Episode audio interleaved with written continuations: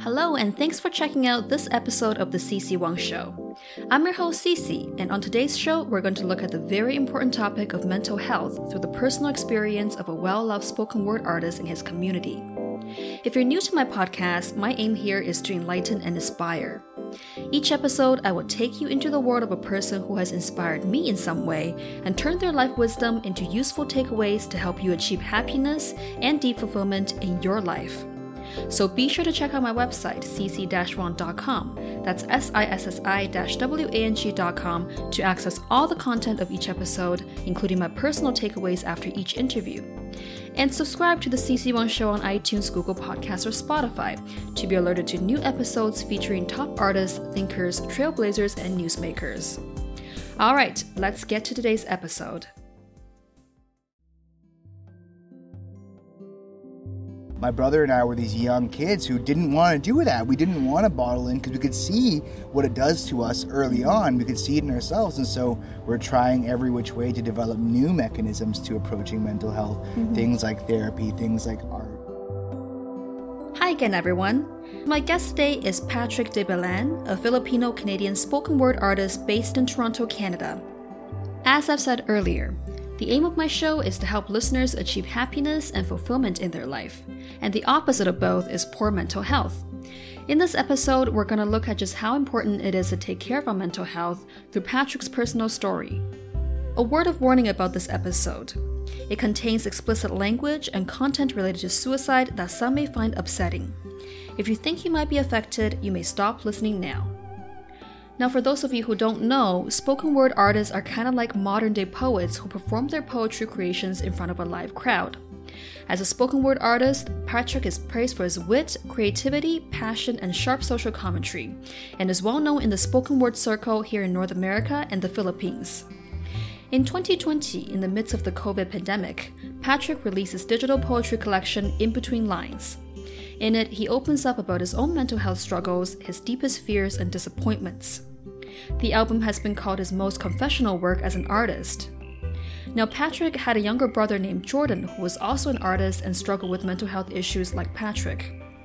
The two were best friends growing up and helped each other through their problems. In the Filipino culture, mental health issues are often dismissed and never talked about in the open. In 2021, Patrick found Jordan dead in his apartment after committing suicide. Jordan's death affected Patrick deeply. Since then, Patrick has been working on a documentary about Jordan's life and has been volunteering at Bereaved Families Ontario and writing poetry to help him cope with the tragedy. Patrick says he's doing everything he can to stay too. Patrick tells me he had always turned to writing and art to cope with his mental health struggles, and this is a story of two brothers' mental health, art, and healing. I met up with Patrick in his neighborhood in Toronto late July, and this is Patrick and his story. I'm scared of heights. I heard it's lonely at the top. Dying alone is a given, but living alone is not. I'm scared of being complacent. I'm hoping for something different that I'll need a life's worth of photos first before I can figure out what's missing. I'm scared of people thinking that I have a boring life, so I delete photos when they get less than 100 likes. I'm scared that I don't even know if I want to be happy. Spoken word poetry as a genre to me was like a a blank page, like it was like a blank canvas. There wasn't really a lot of form to it. Kind of just like whatever the fuck you wanted to say. Art was always a level of therapy for me. That's how it started. Like it started with me expressing myself mm-hmm. and getting things off my chest. So to know to have like a format that's just open and without any kind of like limitations, that was super cool. I'm scared that no one will love me unless I learn to love myself. When at this moment I'm staying alive for someone else. And look, I may not be the biggest fan of me, but honestly, part of me thinks that hope and a reflection kind of helps. What scares me most is that we don't talk about what scares us.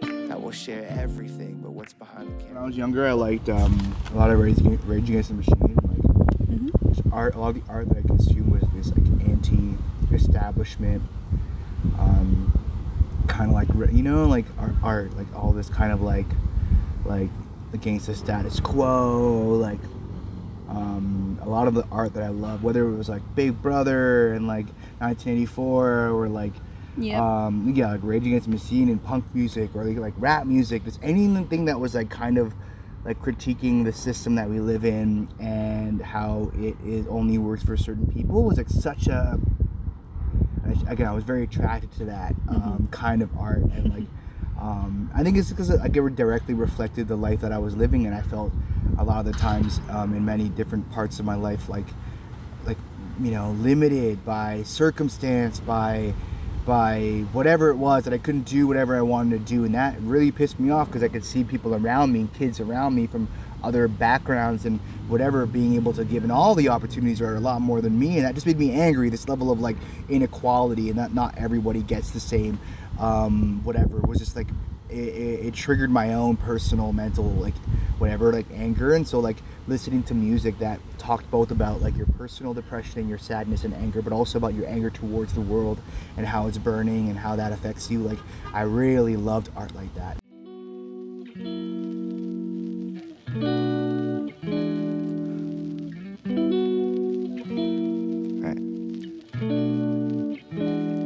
Love is knowing when not to leave. Check, check. Peace is something people died for. Bravery is wearing hearts on sleeves, but brains is a butterfly knife in the side drawer. See, it's hard not to hurt when you're hurt. To see a world for what it is and what it's worth. So I'll spend these last few minutes here on earth praying you still learn to love it at its worst. The parents were poor, right? Like they came here with nothing moved here when they were like 14, 15, and they were like living on their own. They were sponsored by an aunt, but the aunt wasn't really around. Mm. So they were like basically like trying to survive as little teenagers in mm-hmm. um, the city. So that was hard. You know, you grow up in a neighborhood full of other immigrants. Yep. There just isn't that, and even in that time in the 90s, like there wasn't a lot of talk about that. Like now yeah. you can go to certain neighborhoods and mm-hmm. see like ads and posters for like therapy or like you know like um, I don't know just like other community engagement events that are centered around mental health in different communities. Like you can see that. And back then there wasn't a lot of that. So like you know I mean having the mental illnesses uh, was also hard. Mm-hmm. um, and there's a lot of other things came from that. Like there was a it was a turbulent household. My parents had their own issues. And um, you know? So like yep. there was it was violent at times. There's a whole cocktail of just oh, like unsaid dirt under the rug that happened in a lot of these places. But like you know i think just your community and your like the way it was back then it was just like you know pull up your bootstraps survive through yeah. it you know just get stronger learn from it blah blah blah. But also don't talk about it especially if it's super uncomfortable. Don't talk about it just get over it. And that's kind of how yeah. the um the overall whatever was. Yeah. So like my brother and I were these young kids who didn't want to do that. We didn't want to bottle in because we could see what it does to us early mm-hmm. on. We could see it in ourselves, and so we're trying every which way to develop new mechanisms to approaching mental health. Mm-hmm. Things like therapy, things like art, things like whatever, and expressing ourselves to like counteract some of those like you know like belief systems that come from um, my family, but also a lot of other families I knew. You know.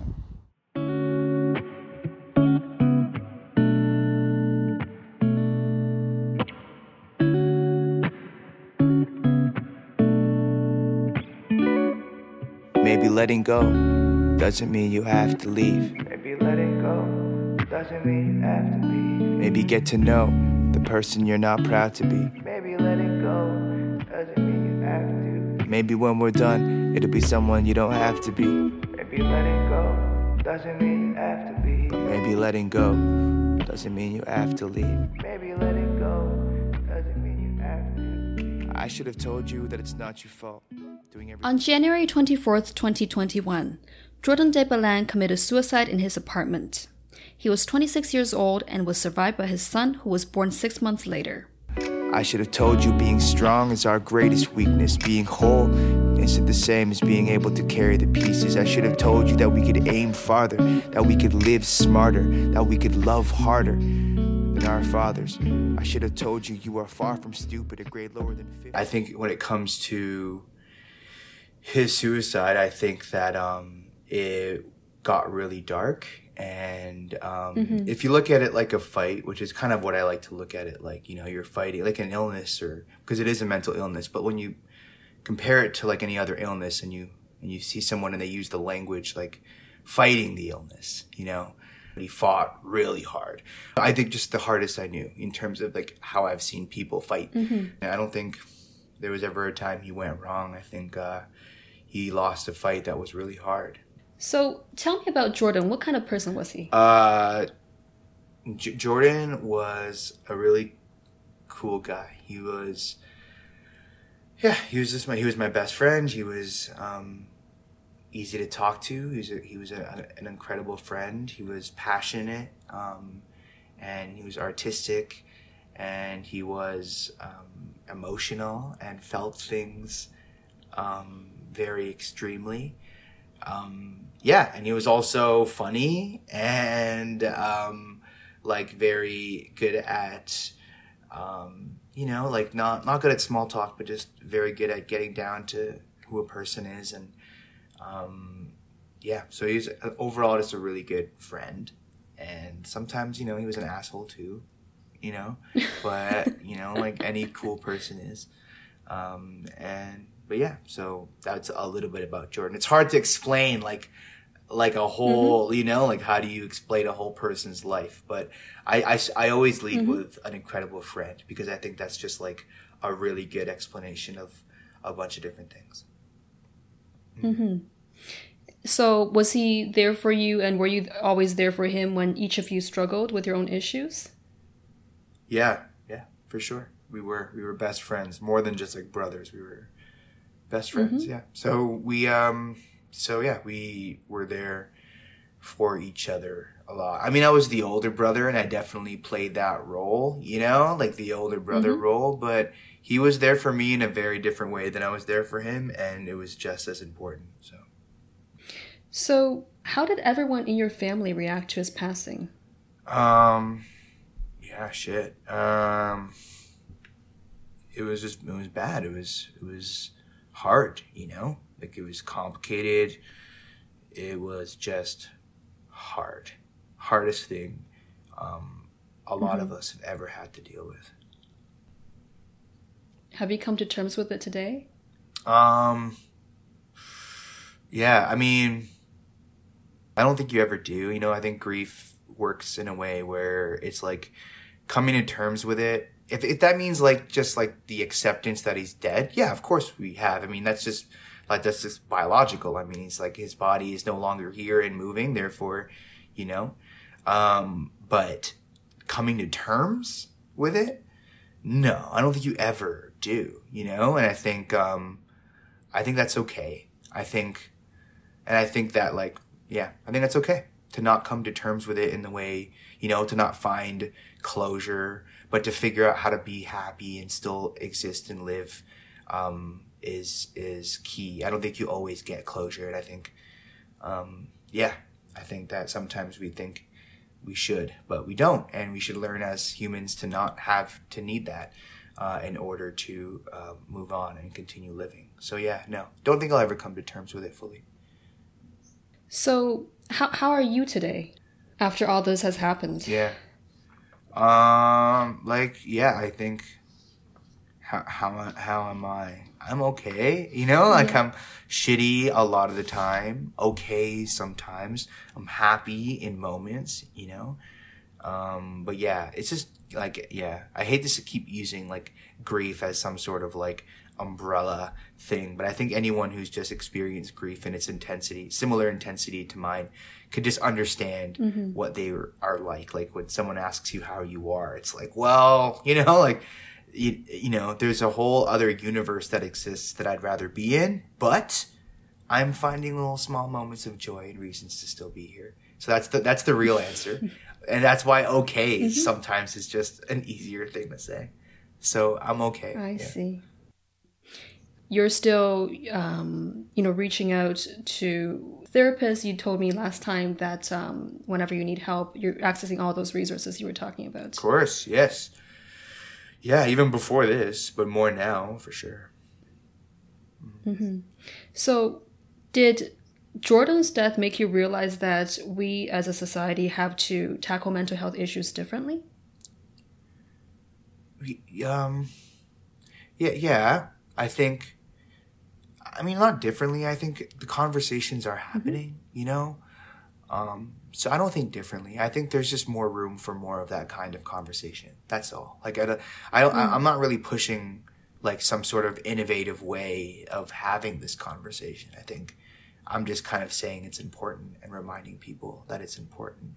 So, I mean, poetry is my way, but people, especially poets, have been grieving in poetry since the beginning of poetry. Like, I think, yeah, I feel like the first few poems ever written was about the loss of someone they loved. Like, you know, so if that's the case, like, um, yeah, like nothing innovative. I'm just, it's just important. Like, it's important then. Like, you know, like, and like it's important now, and like it will continue to be important if mental health in general and depression and things like that and that experience was normalized more, um, we wouldn't have to wait to interfere because people would be doing things that help with those things that address those things um, in their regular day lives, like meditation or me- medication if that's needed, or um, you know, like self-reflection um, you know rest from work um, like better communication skills in your relationships. All these things are just things that um, are just important things you know? And that's um, i think that people with mental illnesses including myself have hard time tapping into those things because of the trauma or the um, the things we carry. And um, and so if the world and I think people were just more accepting and open and understanding of these things, that it will be less like a surprise, less like, oh no, we're at this point where someone has to do something. No, like they've been struggling with mental health their whole life. Like this is a thing and we know how to deal with this. We know that that person needs this or a support system or a safety net and, um, and it's a whole spectrum of things. So, um, but yeah, like in as someone who supported someone who's suicidal, also, um, I would say um, the best thing you could do as a friend is just be there and listen and and um, not judge and not try to diagnose or figure out again right or wrong, but just be there and listen and um, I think, yeah. So I think that's what you could do as, as a friend. And then of course there are the, you know, like actual resources and suicidal, like lines for suicide prevention and like phone lines and all these things are amazing resources and should all be explored as well. Therapy, it's like all these things. So, um, yeah, it's a full spectrum approach. It's just mental wellness is and health is just health. And so that's just, it requires a whole just like your body and your physical health so it requires a whole spectrum and a whole list of things to keep healthy. And um, so yeah it's so i'm not trying to make it complicated. I think it's just kind of like a, a general way to look at it you know like your health. I should have told you that i've got you back then i knew that you were sad even if you didn't use the word depression in your rap even if you never raised your hand in class and tossed all your work inside the trash I was willing to read all that.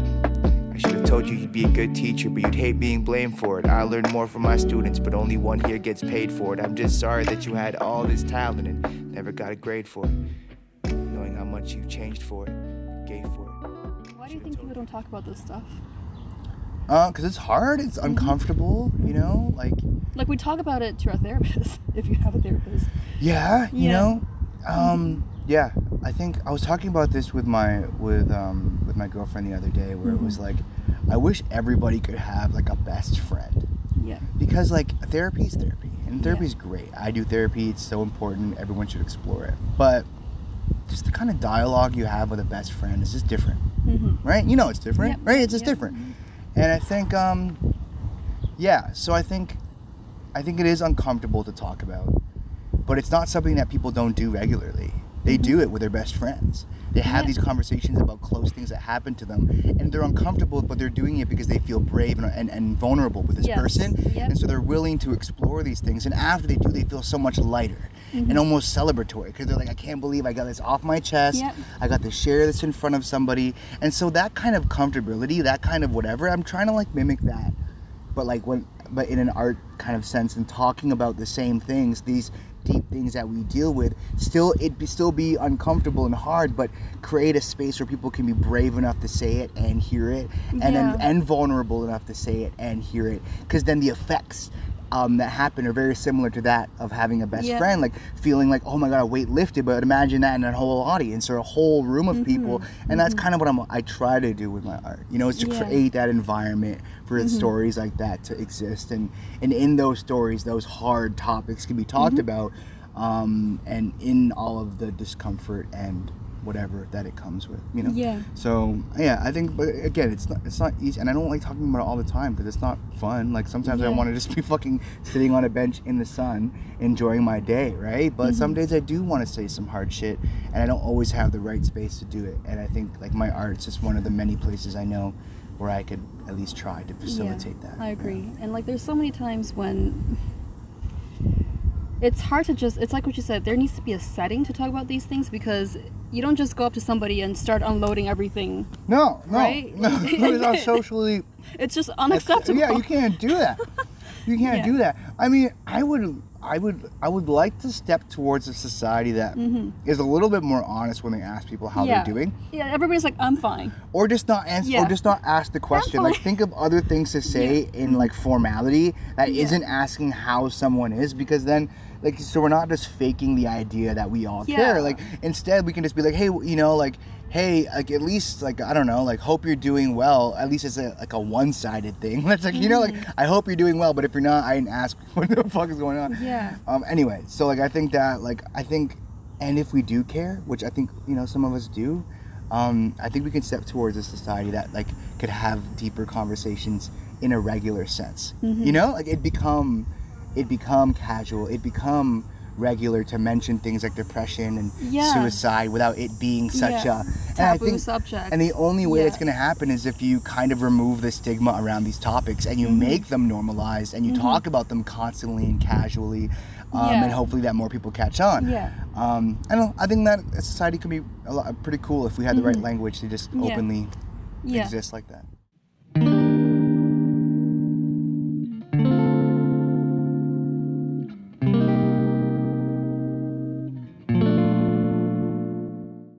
I know you're working on a uh, few projects right now about mental health. What can you tell us about them? Thank you for that question. That's my favorite question of all interviews. Patrick, what are you working on? I'm working on a documentary for my little brother. That one is in the editing stage right now, and um, it's probably like one of the just the hardest stories I've ever had to tell. And because of that, I think is probably one of the best things I've ever created and worked on. Um, and I'm also working on a few other short films and, um, you know, writing some poems for people and poems for myself. Um, but yeah, in terms of poetry, just like a lot of them just for myself. And, you know, maybe one day I'll put out a few if I feel like um, I want to share some. And when will we be able to see the film? I'm hoping it could be released in the end of 20 this year. Um, I think you've got to do some like short film festivals and stuff. So I think like publicly available, hopefully like by the end of this year. Anything else you want to add on the topic of mental health? Um, yeah, no, just keep keep talking about it. You know, um, it's just really important, even when it's not popular. It's uh, it's important, and um, that's it. You know, and if you have a story to tell that um, is maybe hard, um, but you think it's important, and just you know, do do what you can to tell it, even if you feel like people will be uncomfortable or it's gonna be hard to hear. Like, um, those are sometimes the best reasons why you should say tell a story. You know, uh, just find a cool way to say it so that people aren't always so like, oh, about it. Yeah. Mm-hmm. So for you, what do you hope to achieve by telling Jordan's story? Because I know that it's a very hard story for you to tell, and you know you've re- worked really hard for it, and you've invested a lot of yourself into it. Um, what do you hope to get out of it? to be honest, first and foremost, it is just helps me cope to see the story exist.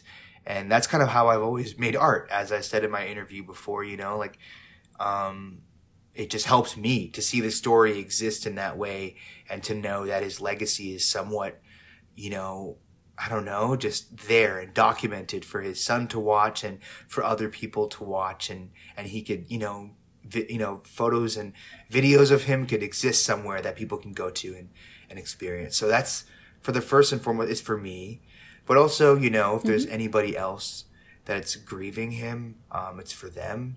I hope that they uh, can re- be reminded about how amazing of a person he was, and then also for people who didn't know him, um, maybe just a story about an imperfect person um, who was a hero to a lot of people. I think that's like a really great story. We see a lot of those stories, and I think we should see more of them. Um, and so, yeah, you know, he was a big fan of Marvel, and I think it would just be really cool to like for people to truly see someone like Jordan as a hero because he was to me, and in all of his perfe- imperfection. And um, I think that's if we did that and we do that, we I think we'd see more heroes in our regular day lives and appreciate them the same way that we should appreciate my brother. All in all, it's just helping me as an artist um, just stick around, and so that's um, more more enough of more than enough of a reason to uh, make art. I think. All right, thank you, Patrick. I know this is a very difficult um, conversation that we're having, so I really appreciate you talking about it. And I do hope that for the people who are listening to this who may be struggling, they'll come away with like a feeling of support, somebody who understands, and some form of help um, emotionally for what they're going through. So thank you Of course, for that. thank you very much for having me and for the honest questions. Told you I was listening during the times you said I couldn't hear. But my magic is more creation than making you disappear. So when a young writer gives you their final letter and you're the only one who's read it, have enough guts to tell them it needs some edits. Keep them writing, keep them living, creating the perfect one until they learn survival has no final draft, cause it's never done.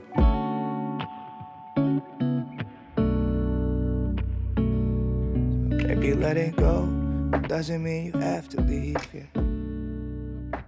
Patrick de Belen is a spoken word artist based in Toronto, Canada. You can check out his digital poetry collection In Between Lines on his website patrickdebelen.com. You've been listening to The Sissi Wang Show.